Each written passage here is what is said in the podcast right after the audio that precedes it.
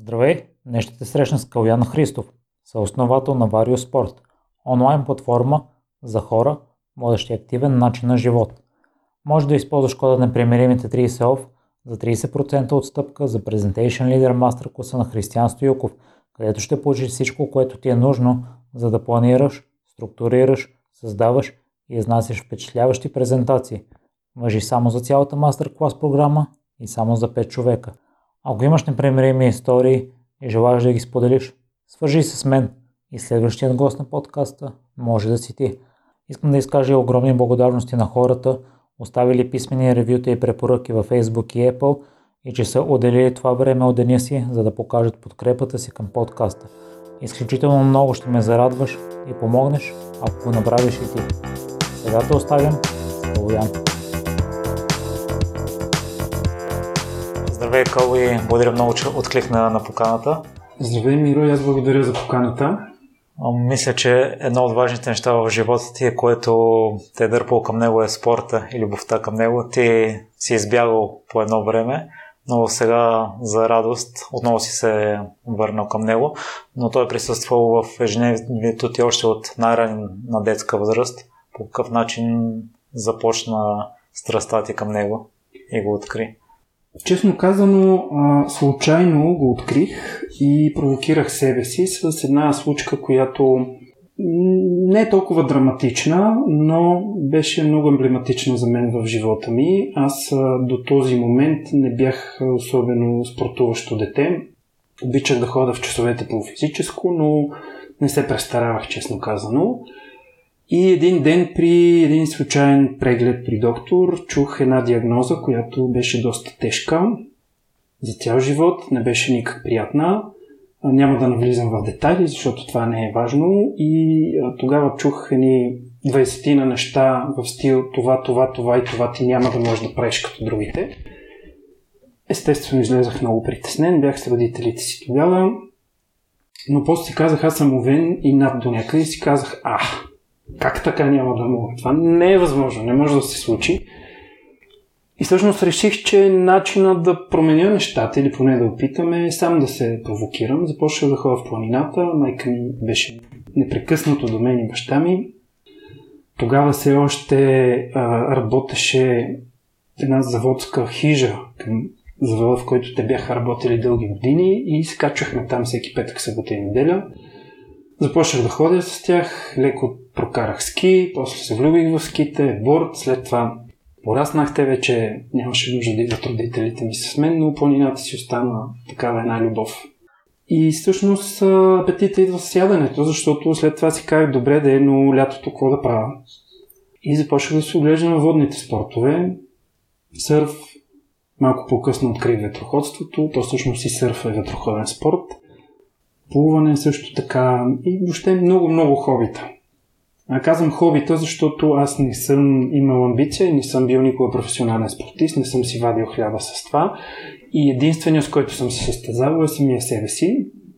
До толкова, доколкото много бързо след това, да кажем 2-3 години, изобщо забравих за диагноза, за проблеми и за всичко останало. И мога да кажа, че до известна степен надвих този проблем, но това ме провокира.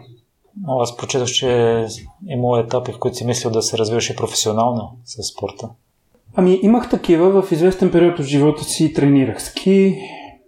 А, тренирал съм и други спортове, но честно казано не знам, не ме, не ме блазнаше това да, да се състезавам и да... Аз обичам да сменям.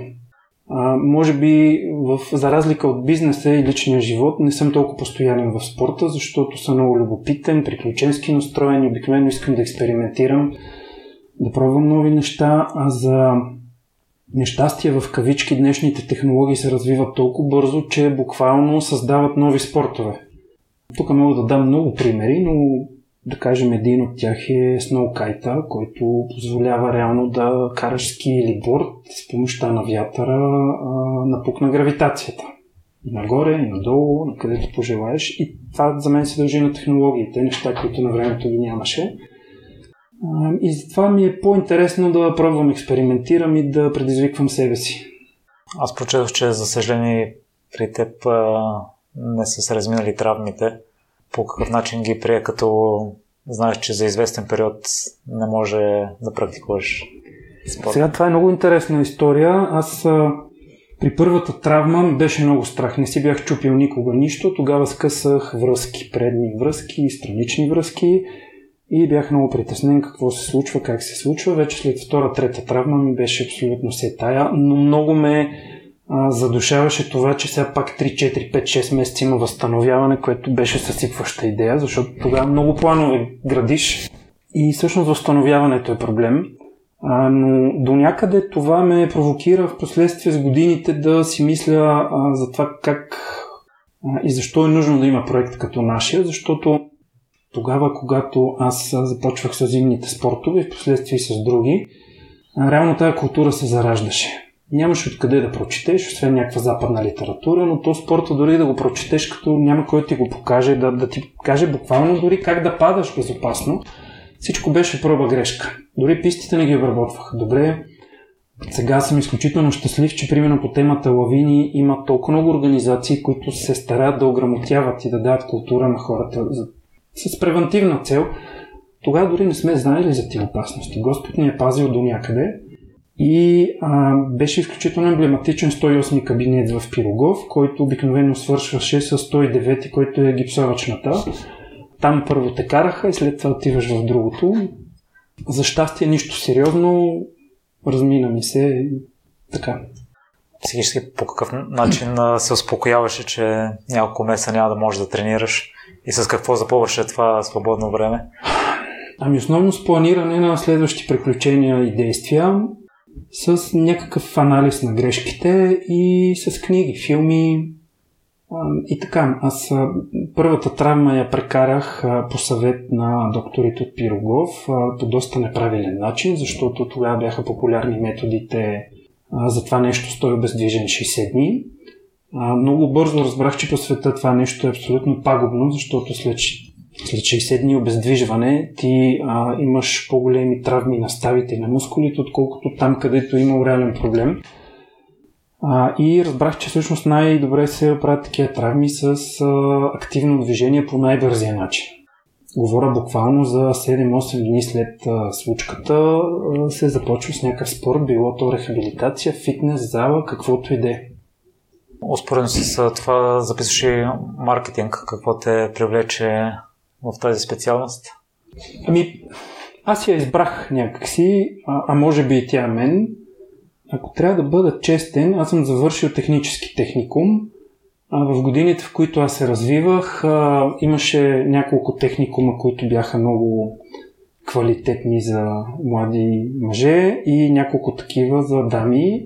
И един от тях беше Киров, техникума, който обучаваше по електротехника и подобни неща.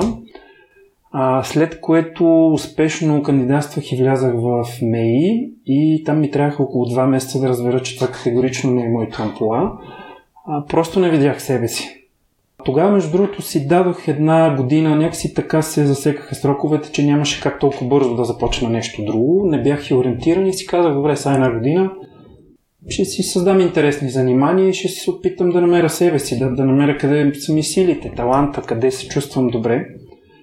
И всъщност тогава записах различни курсове, занимавах се с фотография известно време, пак с спортни неща. И съвсем случайно а, моя позната ми каза един ден, тъй като имахме оговорка да се видим и тя каза, знаеш ли, имам една лекция, тя учеше реклама. А, ела с мен и след това ще се видим. И аз отидах и буквално не мях, супер много ми хареса, защото видях едни хора, които говорят а, практически, не теоретични неща а, видях колко голяма сила има маркетинга и рекламата, а, колко може да е красива, когато е направена добре и колко може да е въздействаща. А, тук вече няма как да не мине и през психология, защото всичко това е огромна доза психология.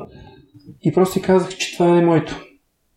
А, записах се още на следващата година по най-бързия начин. Вече бях попрочел доста книги. Дори до ден днешен библиотеката ми е обсипана с такъв тип литература. И се чувствам добре. Ме, ме впечатли, че си си избрал място, в което да работиш и си успял успешно да започнеш работа там. Но приятелите ти каза, че в радиото, говорим за радио FM+, че средата е добра и че си изкарват добри пари. Това ли бяха единствените причини, поради които искаш да започнеш там и си се готвил предварително целенасочено преди разговора с шефовете там? Ами, Радио FM Plus е моята голяма професионална любов, след Варио Спорт, разбира се. Аз, допреди да започна в радиото, време в което учех, съм сменил различни професии, дейности, които е трябвало да оцелявам, да си плащам сметките. А и въпреки, че от всяка от тях съм научил много, беше дошло времето, в което да си кажа какво искам да правя.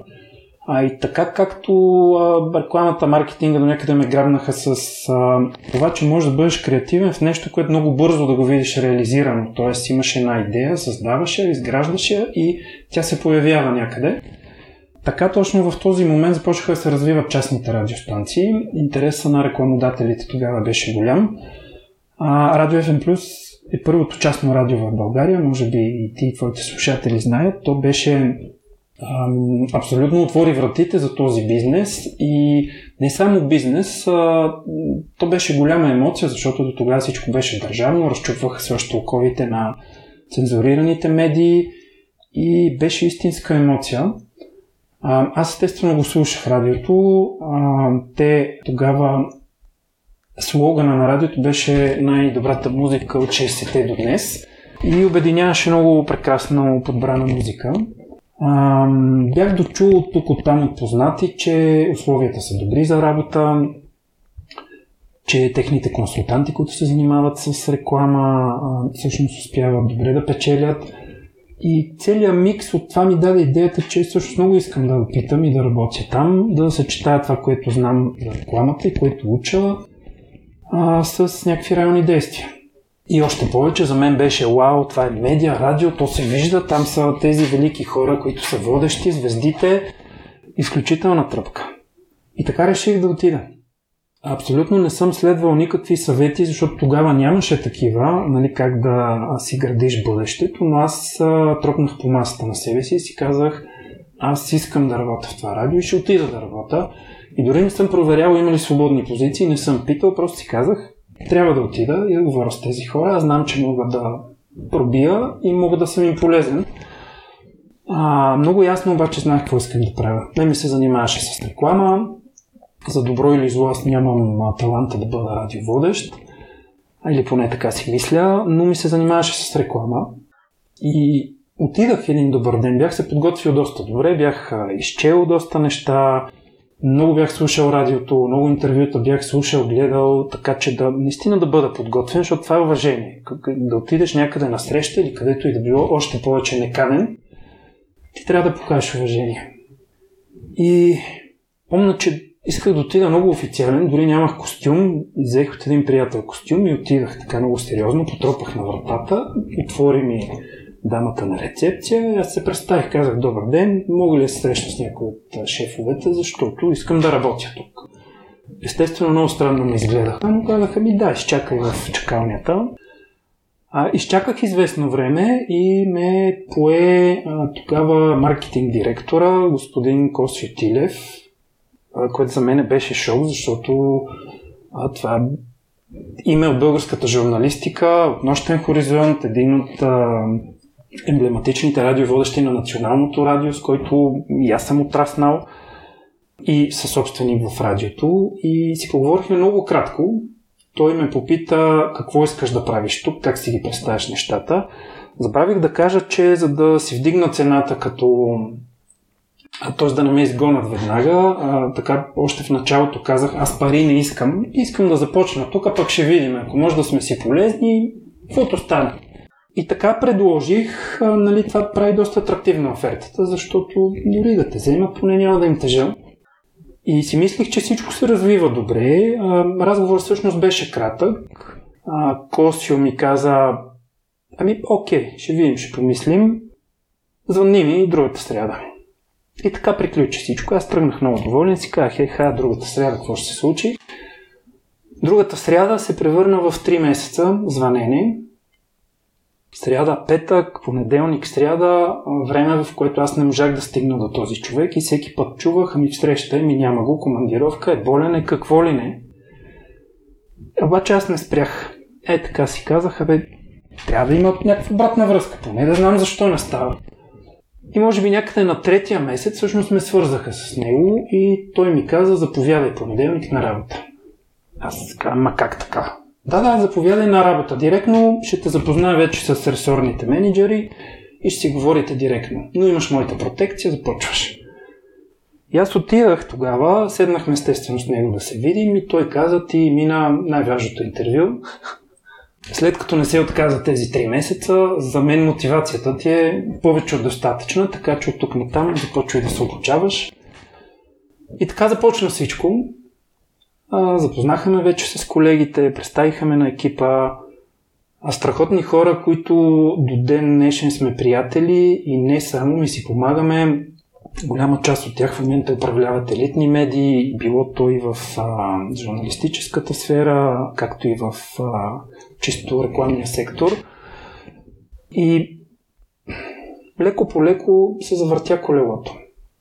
Аз започнах на позиция рекламен консултант с 0 лева заплата.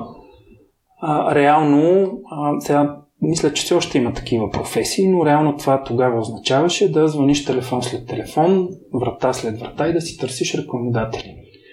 А, нещо доста изморително, особено в психологически аспект, защото много често чуваш не, не, не, затваряне на телефона. И аз много бързо разбрах, че това нещо се учи, че тук трябва много добра стратегия първо да си подбереш на кой да звъннеш, как да звъннеш, какво да му кажеш. И започнах да се уча в практиката, да експериментирам, да си пробвам мои теории, да чита книги, естествено, за комуникация, за психология на продажби, на влияние, на, на управление на този процес, защото комуникацията и тогава и сега е изключително важна във всичко. И как да ти кажа, за да ми се получава. Като а, нещото, което много ми помогна е, че винаги бях искрен с клиентите. Бях си казал, че ми е много изморително да играя роли пред всеки, поне в началото. И бях себе си. Държах се абсолютно откровенно, търсех начини да помогна на хората, а, стараех се да звуча изключително френдли, извинявам се за чуждицата, а, дори по телефона, нали, както и сега всички учат в тази сфера, че трябва да си усмихнат по телефона, а, да търся някакъв личен мотив и взеха да ми се получават нещата. А, бях си направил много добра селекция от фирми, на които да звъням. А, някои ги посещавах и директно, между другото. Просто тогава това не е нещо, което само аз съм правил. Такава беше системата. Тогава имаше вестници с обяви, фирмите рекламираха там, ние взимахме вестниците и ги атакувахме. Нещо като някакъв вид ремаркетинг, както сега се случва, но тогава нямаше смартфони. А, дори малко, може би година, две след като почнах в радиото, се появиха първите мобифони, които тежаха по около 3 кг. И лека по лека започнах да добивам самочувствие, защото не само, че успях да печеля клиенти, ми те оставаха доволни. Започнах да таргетирам по-голям клас фирми, след тях още по-голям и всъщност успях да стигна до сигурно доста сериозни а, фирми, които тогава бяха доста големи. А като тук искам да отбележа, че ние една такава позиция винаги се е борела с рекламните агенции, които обслужват големите клиенти. И там беше много важно да намериш начин да, да дадеш някаква допълнителна стойност, която хем да не излиза като хейт към агенцията, хем да допълниш тяхната работа. Разбира се, целта е една единствена, че работата е човек срещу човек. И когато аз печеля човек, с който работя, когато му покажа, че мога да направя нещо за него и за бизнеса, поръчките се увеличаваха, времето, което продавах, се увеличаваха. И тук може би да кажа за нещо интересно, че радиорекламата е изключително емблематичен продукт и труден за продаване, защото ти продаваш фантазия, ти продаваш въздух. То, то не можеш да го пипнеш, нито да го видиш. Трябва да продадеш на клиента а, нещо, което ще му свърши работа, което да, да, да му го пресъздадеш в а, една картина, която той да каже, ей, това е страхотно, това е за мене. И започнах да си обличам нещата, които предлагам на клиентите в идеи. Не предлагах просто рекламно време, ми някаква стратегия, идея, комбинирах игри, награди и подаръци, всевъзможни неща, които действително работеха и даваха популярност. И тогава хората го оценяваха, тогава можеха да си представят това нещо. Може би година и половина, две след това вече мога да кажа смело, че си генерирах доста добри приходи. Имах удоволствието. Ние нямахме нормиран работен ден тогава, а защото ти преценяваш колко срещи да направиш, какъв да ти е бюджета и колко искаш да изкараш. Разбира се, имахме административни ангажименти, но те отнемаха по-малко време. А, и това ми помагаше да продължавам да спортувам, да се забавлявам, а, да се доусъвършенствам с а, различни курсове, книги. И може би изненадващо за мен някъде след около две години ми предложиха да стана менеджер на екипа. И така се започна.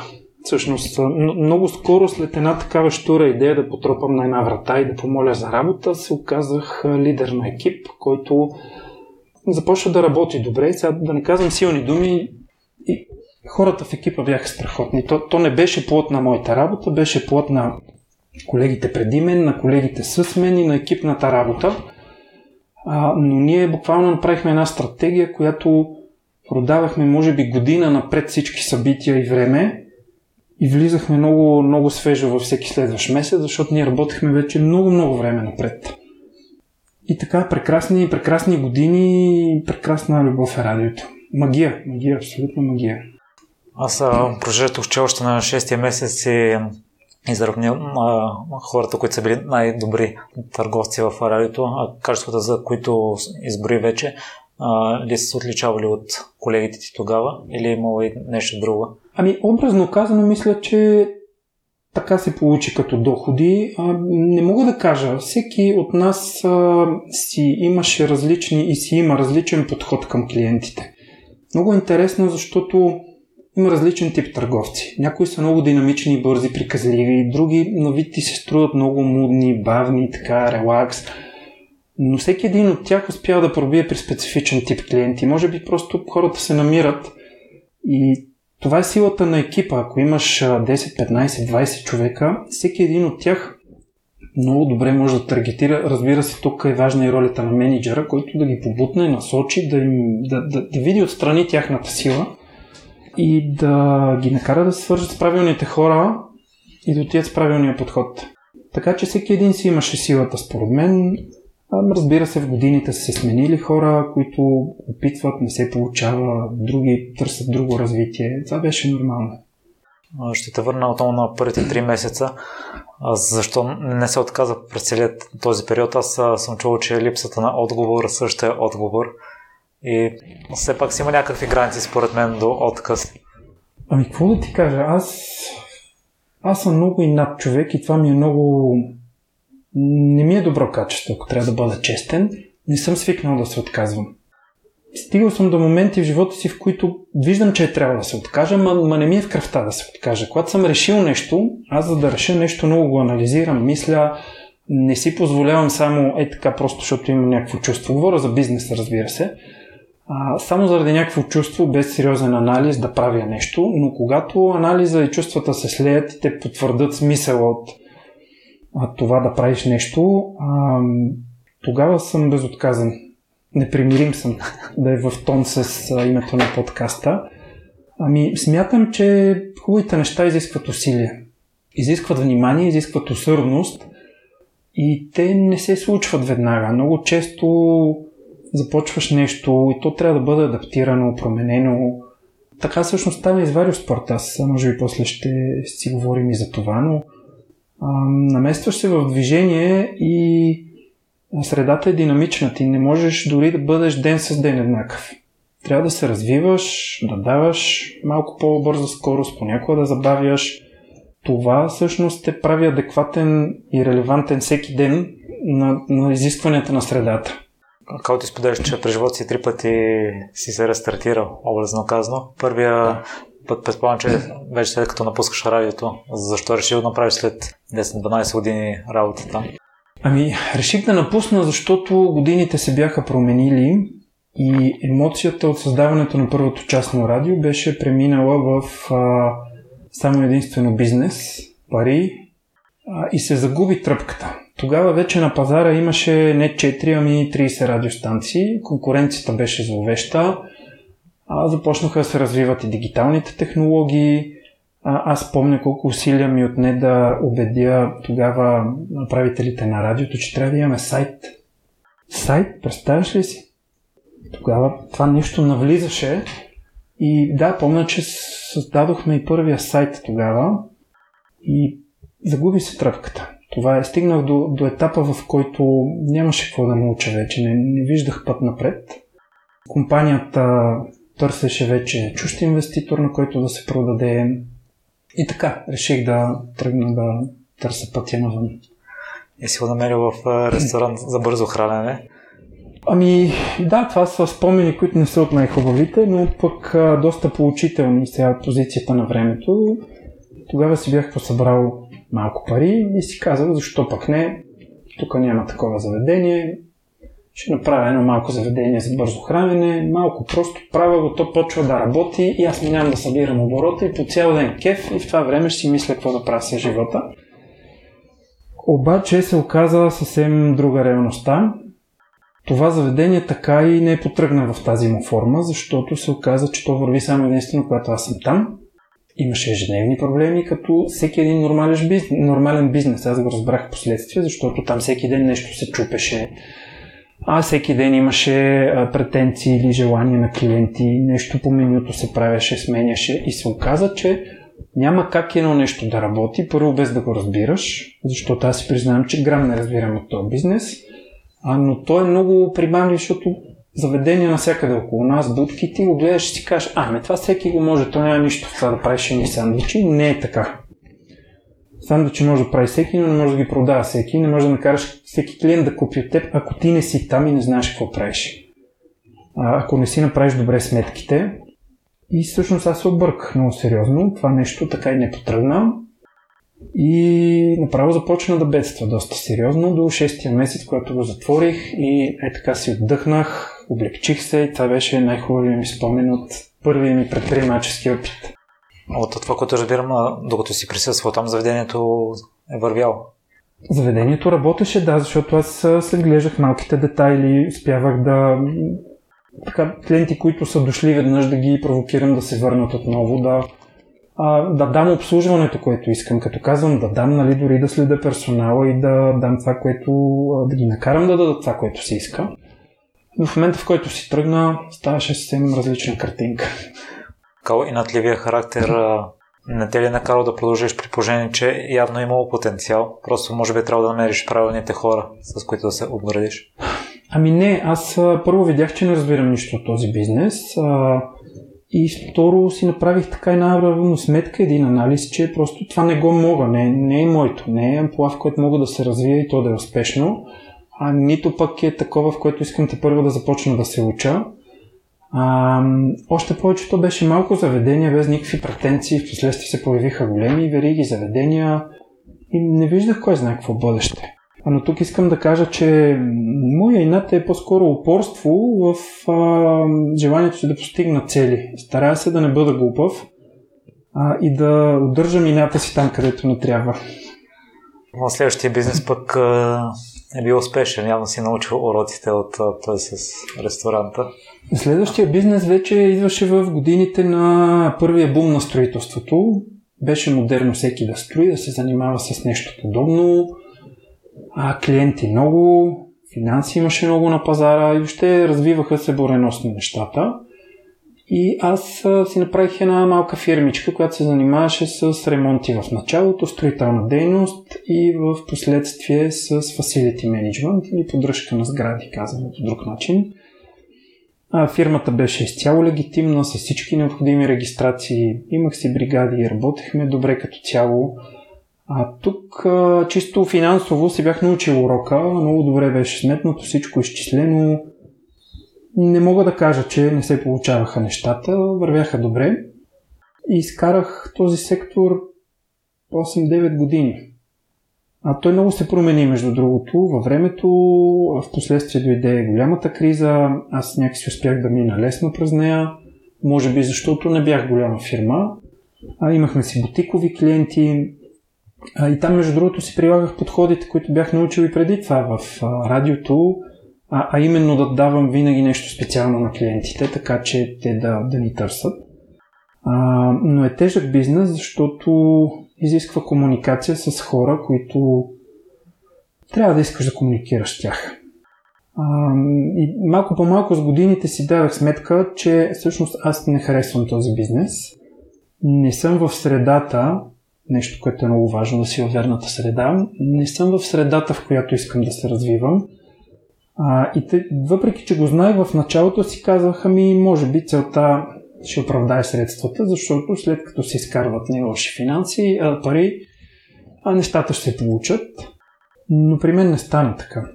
Аз съм човек, който обича да, да създава, да, да, да влага творчество, мисъл, сърце и любов в това, което прави, а там такова няма. Там са ни машинални действия, много прах, букуци, комуникация с изключително странни хора, тегава администрация. И в един момент започнах, не се чувствам никак добре и душевно. Усещах се, че тъпча на място, че линея, че не се развивам, че изобщо не се чувствам щастлив. И това нещо с времето, с месеците се доусили до момента, в който реших, че вече трябва да приключвам. В същото време пазара взе да става изключително чувствителен на цени. Фирмите, които, за които извършвахме фасилити услуги, започнаха да намаляват бюджети, да е все по-трудно. Появиха се големи фирми, които имаха страхотен ресурс и беше време да си тръгна от там но най-вече защото не се чувствах добре. Тук си научих един втори урок, че поне за мен е много важно това, което правиш, да го правиш с желание. Да ставаш сутрин, да си кажеш, ей, деня е страхотен, че направя това, ще направя три неща. Може да са малки, но те ще са готини, красиви и креативни. Ще вложа сърце в тях, защото ми е кеф да видя резултата след това. И исках да правя нещо, което ми харесва е дошло време за последния рестарт за момента, ти казваш, че си направил една стъпка назад. Какво си визирал тогава, преди да стартираш Варио Спорт? Ами, стъпка назад... А... Не знам, всъщност, може би трябваше да, да осмисля добре ситуацията и да... Аз знаех горе-долу какво искам да правя. А, още от годините, в които а, така се случваха по-чести травми, си казваха, бе, защо няма едно място, на което да може човек да се научи как се прави нещо, да има правилната екипировка, да, да може да се намери инструктори и въобще да нещо, място, на което да, да получиш всичко това, което да, да те обезпечи да, да правиш любимото си занимание безопасно, информирано и по най-правилния начин. А, съответно с най-добрия бюджет, и все си представях така колко ще ми е хубаво си имам едно спортно магазинче или хижа или нещо такова.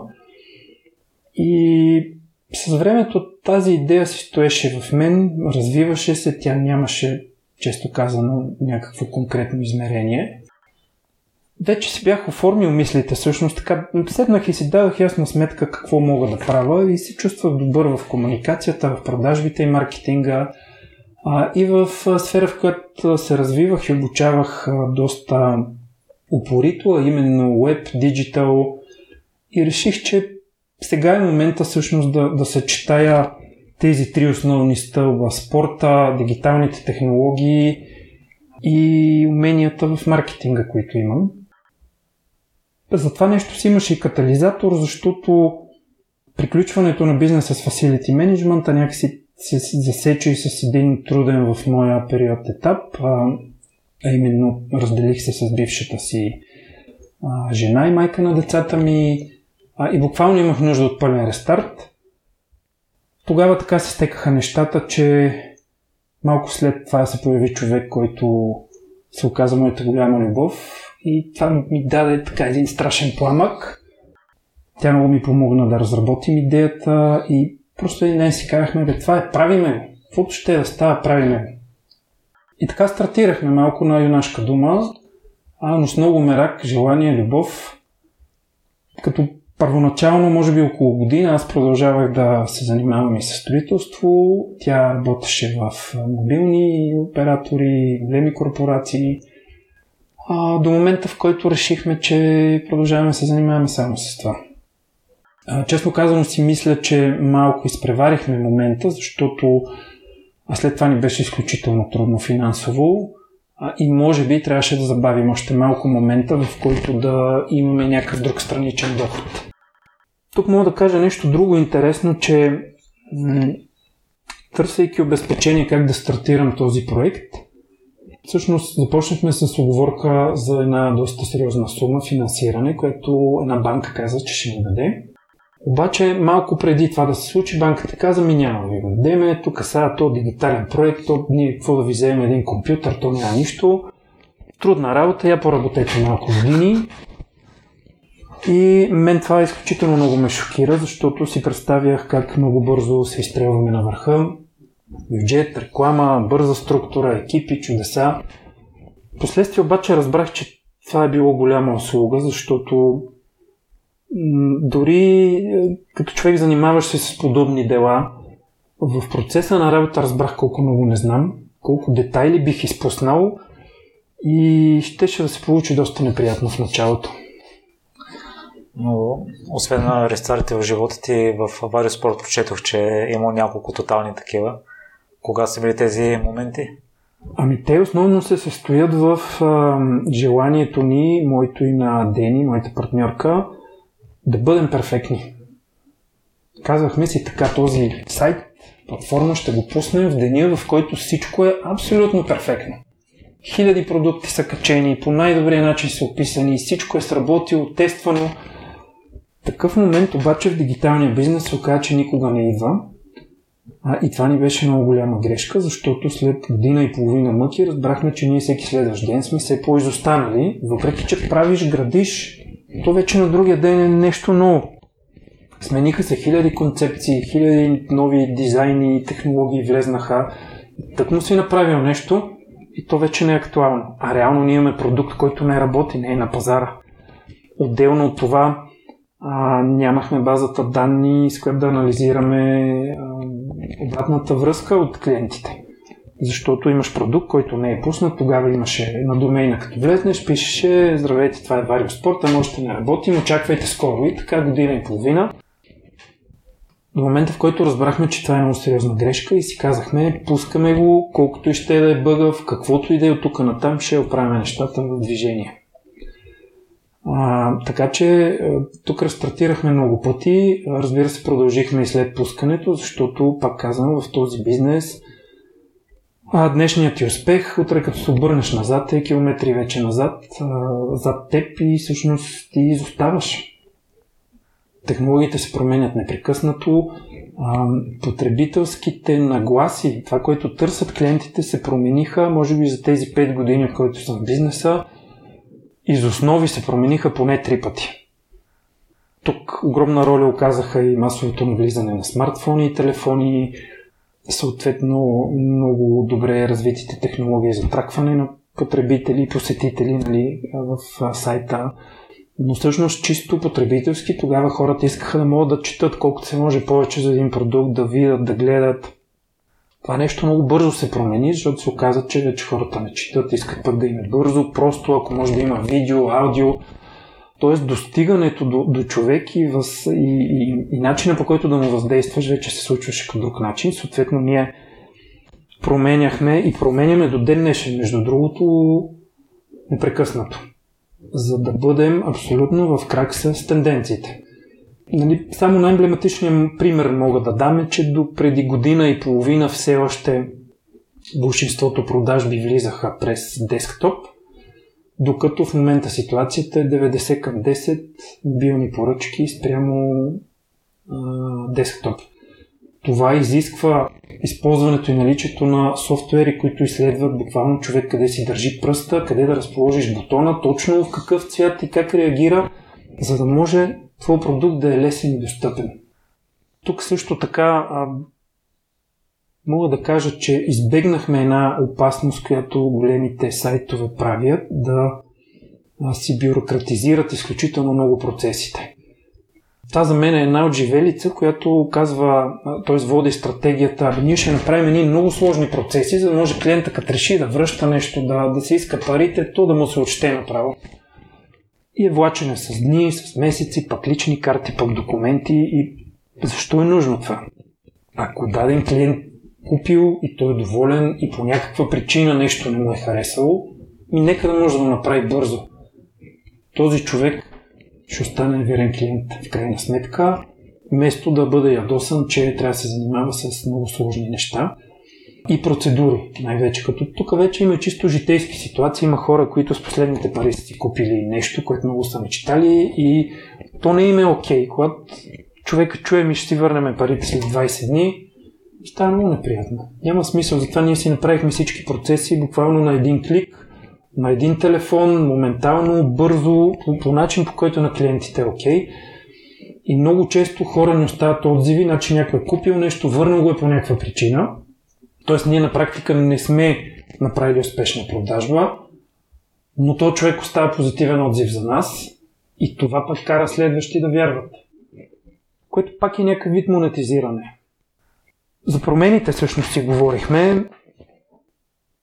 Основното е един бизнес да следва клиентите, да следва средата.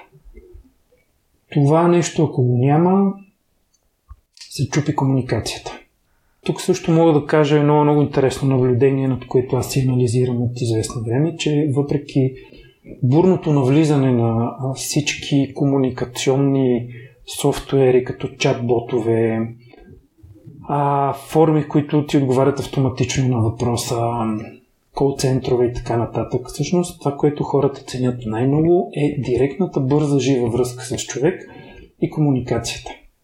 Това изгражда доверие, особено в нашия бизнес, който в България те първа се развива онлайн културата и хората още малко съвети, а дали са истински, дали не са. И въпреки всички маркери, които им оставяме, те си казват, чакай да видя, сега да звънна тук, стоят ли реални хора за това нещо или не.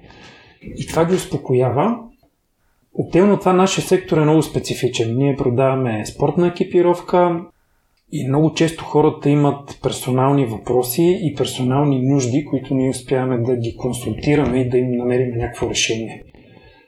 А, за това аз много често казвам, че всъщност ние се опитваме не, не да предлагаме просто обслужване. Нали, всеки казва, моето обслужване е най-добро, 5 звездно обслужване, ние реално даваме решения няма значение колко си добър в обслужването, ако предлагаш добро решение на клиента.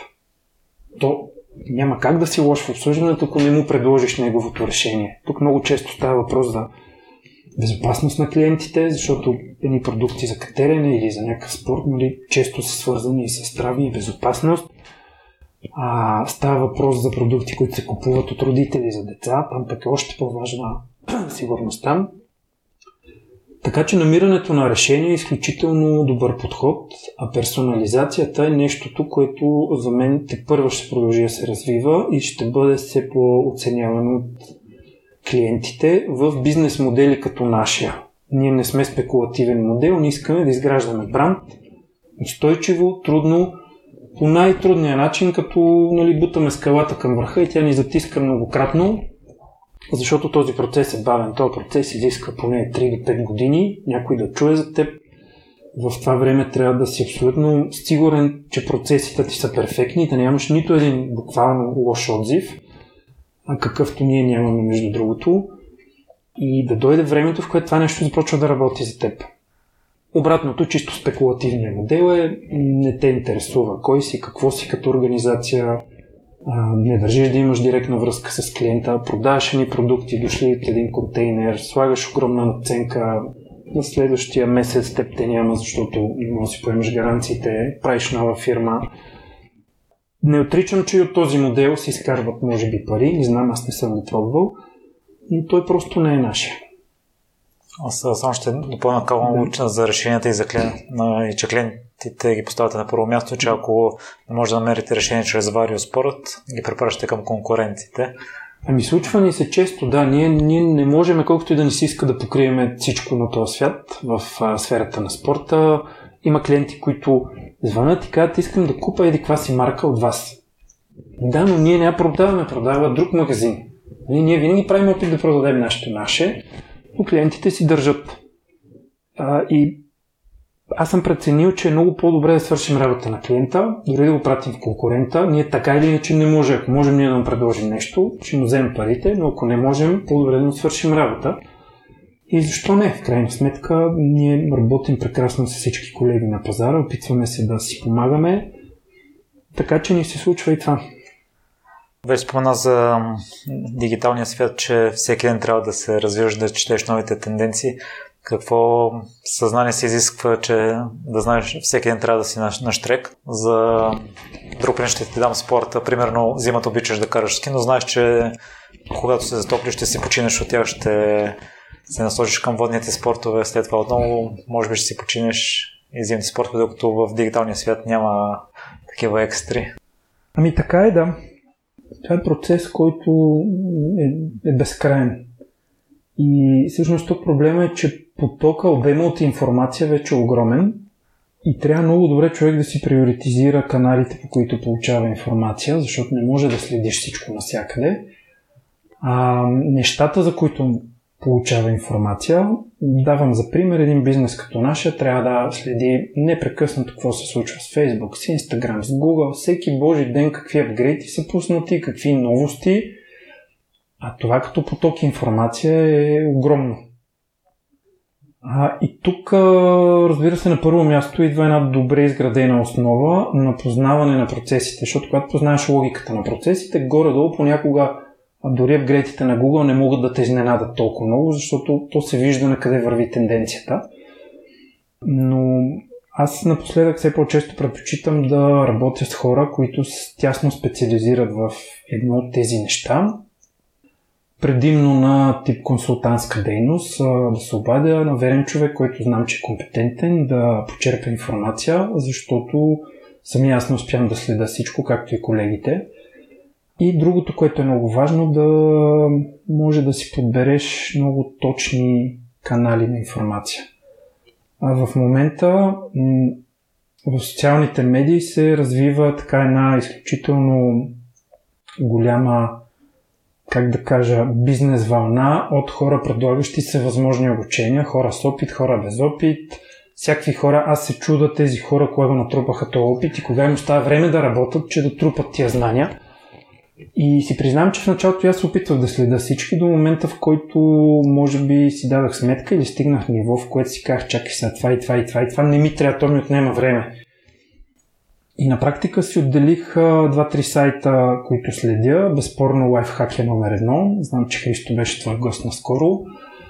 И още няколко такива канали, и български и чужди, от които знам, че информацията си заслужава да бъде прочетена а, много често се учим от анализ на, на грешките и на всъщност всички инструменти, които ползваме, защото вече за щастие съвременния маркетинг е имплементиран и в Google, и в Facebook, и във всеки един тул, който се използва, има аналитична част, особено SEO инструментите, а, и можеш много лесно да обработиш бързо голяма информация и да си кажеш, значи, тук така и така се е случило, тази кампания така и така, тук е била добре, там не е била добре, клиентите така са реагирали и да вземеш адекватни а, мерки съответно, как да се подобриш.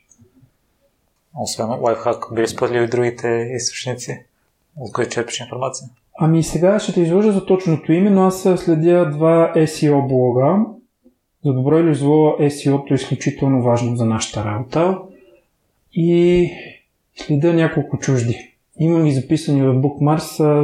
Може би името на сайта ще ми е трудно да ти кажа в момента, но говорим за специализирани места, от които черпа информация, която ми трябва. Ако искаш, може да ги оставим към епизода, ако не е тайно. Ако... Да, да, няма проблем. А, добре, ще ги оставим към епизода и ако има слушатели, които се интересуват от въпросната дейност, да не губят време в Разбира се, да. черпене на допълнителна информация. Кала, успорен с бизнеса, вече спомена, че активно спортуваш, по какъв начин си намерил баланса? Какъв е баланса за теб? Ами, за мен спорта винаги е бил част от живота ми и той ми дава много повече от чистото движение. Всъщност, спорта ме е научил на изключително много ценни качества, които успявам да да използвам в ежедневието си, в семейството и в бизнеса.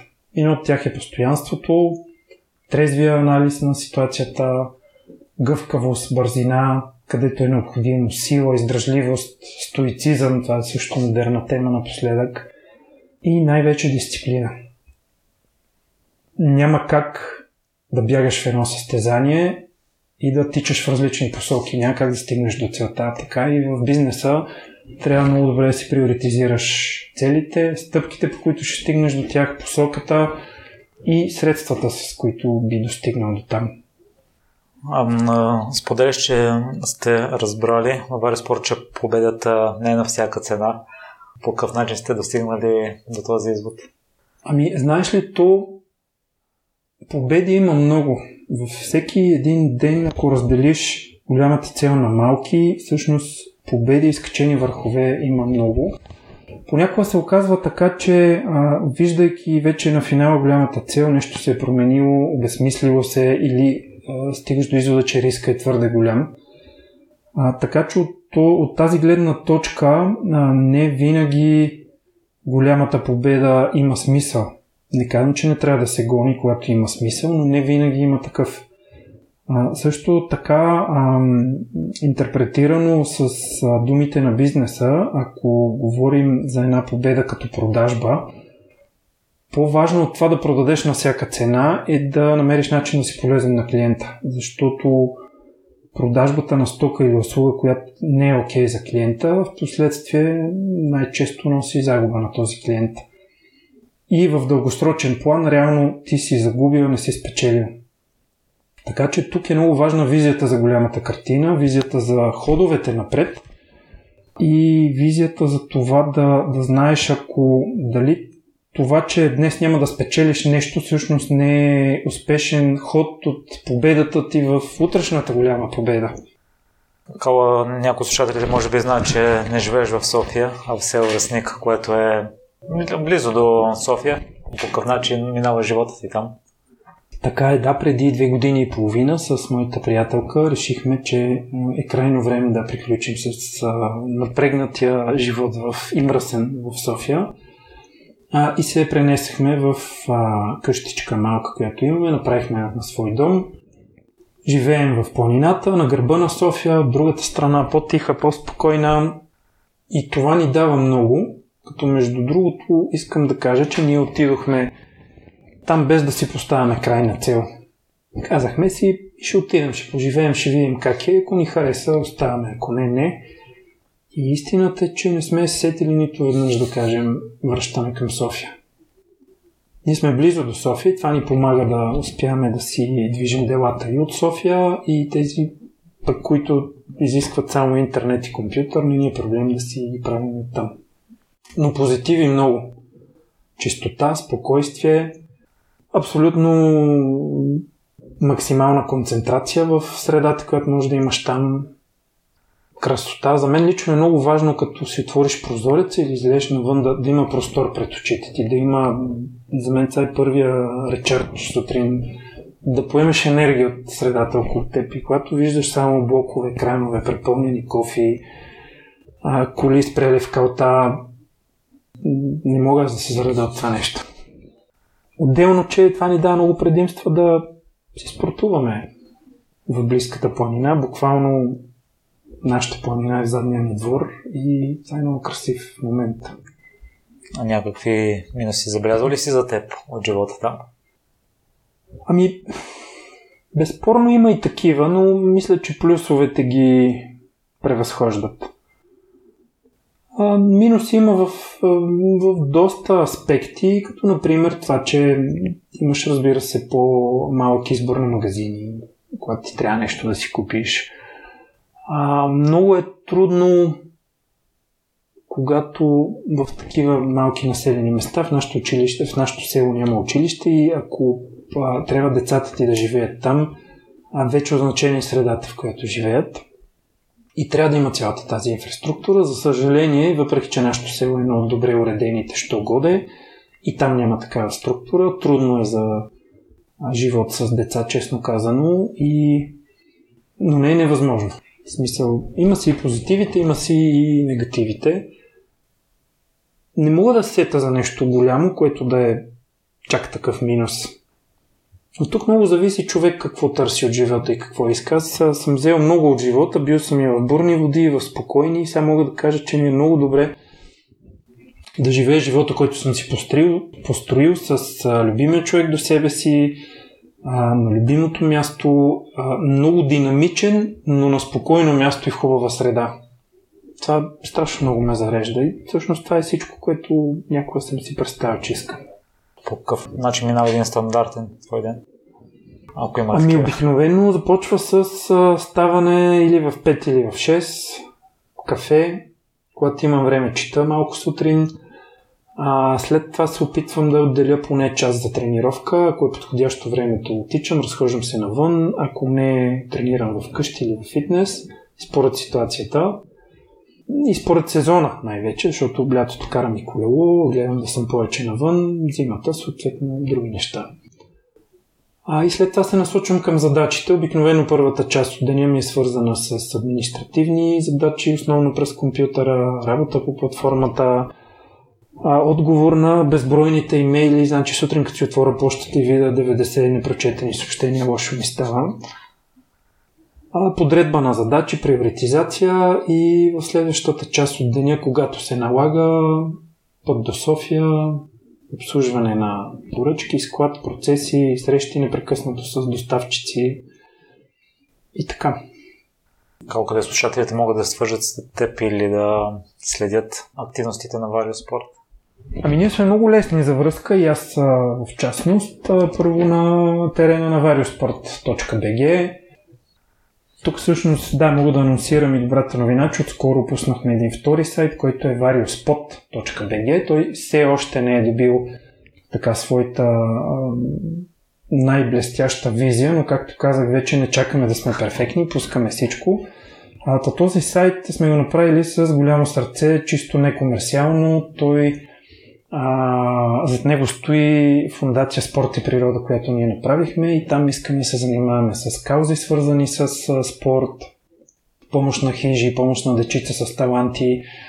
А, и най-вече ще публикуваме много съдържание, което ще бъде свързано с дейности на открито, спорт, здравословен активен начин на живот, психология включително през призмата на спорта и едни такива изключително интересни взаимовръзки между точно това, което ти ме попита, а, взаимодействието между спорта, навиците и бизнеса, защото аз мятам, че в този живот всичко, през което един човек е минал, дава отражение в неговия следващ ден. Всичко, което си научил, може да ти помогне утре, независимо къде и какво си работил. Всичко, което си прочел днес, ще ти бъде от помощ утре. И така и в миксирането на тези дейности. Спортът учи на едно, бизнеса на друго и когато имаш а, добрия похват да обединиш всички тези неща, се получава един добър продукт. Тук в България имаме предимството, че, че живеем в много брутална и враждебна среда спрямо бизнеса и това пък ни кара да сме много изобретателни, много находчиви да не ни е лесно, но пък създаваме буквално иновации, партизански решения всеки божи ден, но те ни правят по някакъв начин уникални. А, също нещо интересно, което бих искал да споделя. От а, известно време а ние се опитваме да, да помагаме на всички фронтове линии, с които можем. И в тази връзка а, ние имаме една неписана програма да работим с български производители – а, много ни хареса, а, тъй като преди време с нас се свързаха две-три малки фирми, буквално две момчета или няколко приятеля, които започнаха да произвеждат малки български продукти в сферата на спорта, но изключително добри и качествени. Това са хора, които имат страхотни познания и умения в продукцията на този продукт и в най-вече а, функциите му, защо е създаден. И ние се стараем да ги подкрепяме маркетингово, да им дадеме пазар – някои от тях подкрепяме и с опити да продават навън. Тук мога да отправя един апел, нали, хора, които биха имали интерес и правят интересни неща, могат да се свържат с нас, да се опитаме да работим заедно, да ги подпомогнем.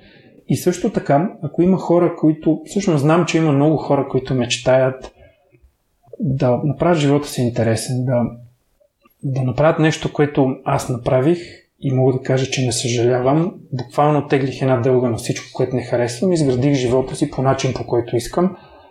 А при мен беше много просто. Аз исках да виждам слънчеви хора, исках да се занимавам с спорт, с световни изложения, с маркетинг, с а, а, технологии, да създам всичко това на едно място. Та, ако има хора, които имат интереси в спорта, в а, това да обогатят познанията си в веб културата, работата с e-commerce, могат спокойно да се свържат с нас. Ние имаме една програма за доброволци и наши съмишленици, които се опитваме да им дадем а, изводите, до които ние сме си щупили главата и да ги научим, а, могат да поработят с нас, да се отъркат малко в тази среда, да преценят харесва им, да не им ли харесва. Съответно, ако имат и собствен техен проект, бихме могли да ги подкрепим в някаква сфера с ноу-хау, менторство. А, така че съм отворен за всякакви интересни познанства и контакти с а, хора, които можем да си бъдем взаимно полезни. Могат лесно да се свързват и лично с мен в Facebook, в LinkedIn, а дори през официалните канали на Варио Спорт отговаряме бързо и не е никакъв проблем. Само искам да помоля ясно да си дефинират хората а, желанията, защото често получавам, примерно, покани за приятелства във Фейсбук, които не мога да разбера от кой са, защо са, не знам какви са тия хора, моля ги да се представят, те не го правят. Това би ни спестило време. В какво си се провалил, Као? В какво съм се провалял? А, много интересен въпрос. За, за първото вече казах за бизнеса. Първия успех. Ще ти кажа нещо много откровенно. Според мен а, се провалих в това да, да... Тоест аз го почувствах като провал, защото аз имам две деца, които когато стигнахме до темата за добронамерена раздяла, просто пътищата ни се разделиха с дамата, с която бях. И някакси в един момент аз съм много привързан към децата си. Се чувствах много странно и си казах, не може така моите деца да, да няма здрава основа под себе си. А, но всъщност с времето разбрах, че това е преодолимо и не е чак такава пречка. Децата са прекрасни, чувстват се много добре, имат любовта, моята на майка си, разбираме се прекрасно. Това пък отвори нови врати за мен и за живота, който искам да си постеля. Надявам се да нямам повече провали в а, тази посока. Взел съм си полуките, намерил съм си човека, но живота е непредвидим в крайна сметка. Кои са полуките, които си си взекал? Ами знаеш ли, напоследък си мислех за нещо много важно, че човек, когато от най-ранните си години е тръгнал да се изгражда в някаква посока, е много важно да си даде сметка как се държи с хората, как се отнася и всъщност какви стъпки предприема, защото ние живеем в един много малък свят, в който хората в последствие се срещат, събират, разделят. И когато ти с годините си създавал N на брой контакти, създал си партньорства, изградил си много добри връзки комуникации. А, след време идва момента, в който това добро, ако мога така да го кажа, което ти си изграждал и като репутация, и като добронамереност към другите, то почва да се отплаща. Аз за себе си го разбрах в трудните моменти на Вариоспорт, които между другото не са свършили до сега. Ние се борим и се развиваме непрекъснато, а, и много често ми се налага да се сетя за някой човек, който си казвам, той може да ми свърши работа или да потърся такива. Оказва се, че никой не ми е затворил вратата. Често чувам как за теб винаги ще го направя това, ние тогава, еди какво си, еди що си. И това идва да рече, че е много важно човек да мисли какво прави днес, защото то ще рефлектира утре. И това е моята основна полука, да се градат нещата с визия към голямата цел и най-важното за мен да бъдем добри хора. Нали, нека да не звучи като клише, но всъщност колкото е по-хубава средата, слънчева, усмихната около нас, толкова по-добре се случват нещата на всички. А с какво се гордееш най-много? Ами безспорно най-много се гордея с двете си деца. Те са супер голяма моя любов, с семейството и жената до мен, която имам а, с пътя, който съм поел, защото той е много трънлив и може би не, не би го препоръчал на всеки, Но аз всеки ден се стигам до моите победи, до моите скачени върхове. Понякога и страдам, не отричам, но е гордо, защото живея по начина по който искам, по начина по който а, харесвам да изглежда света и надявам се с всичко, което правя да го правя малко по усмихнат и малко по-ведър и малко по-полезен. Благодаря много за днешното участие, кой за твоята непремирима история и за добротата, която правиш и с Варио Спорт и с твоите активности и дейности, характера ти. За мен беше изключително удоволствие. И аз много ти благодаря за поканата. Невероятно удоволствие ми беше. За мен това е първо подобно участие и желая успех на подкаста и препоръчвам на всички да го слушат. Благодаря много. Благодаря, че слушахте целият епизод до край. Още веднъж, ако имате интересна история и желаете да я споделите, свържете се с мен и следващият гост на подкаста може да сте вие. За всякакви мнения, критики, препоръки, можете да ми пишете във Facebook страницата на Примеримите подкаст. Отговарям на всичко и всяко ваше мнение е изключително важно за мен. Лек и разкошен ден!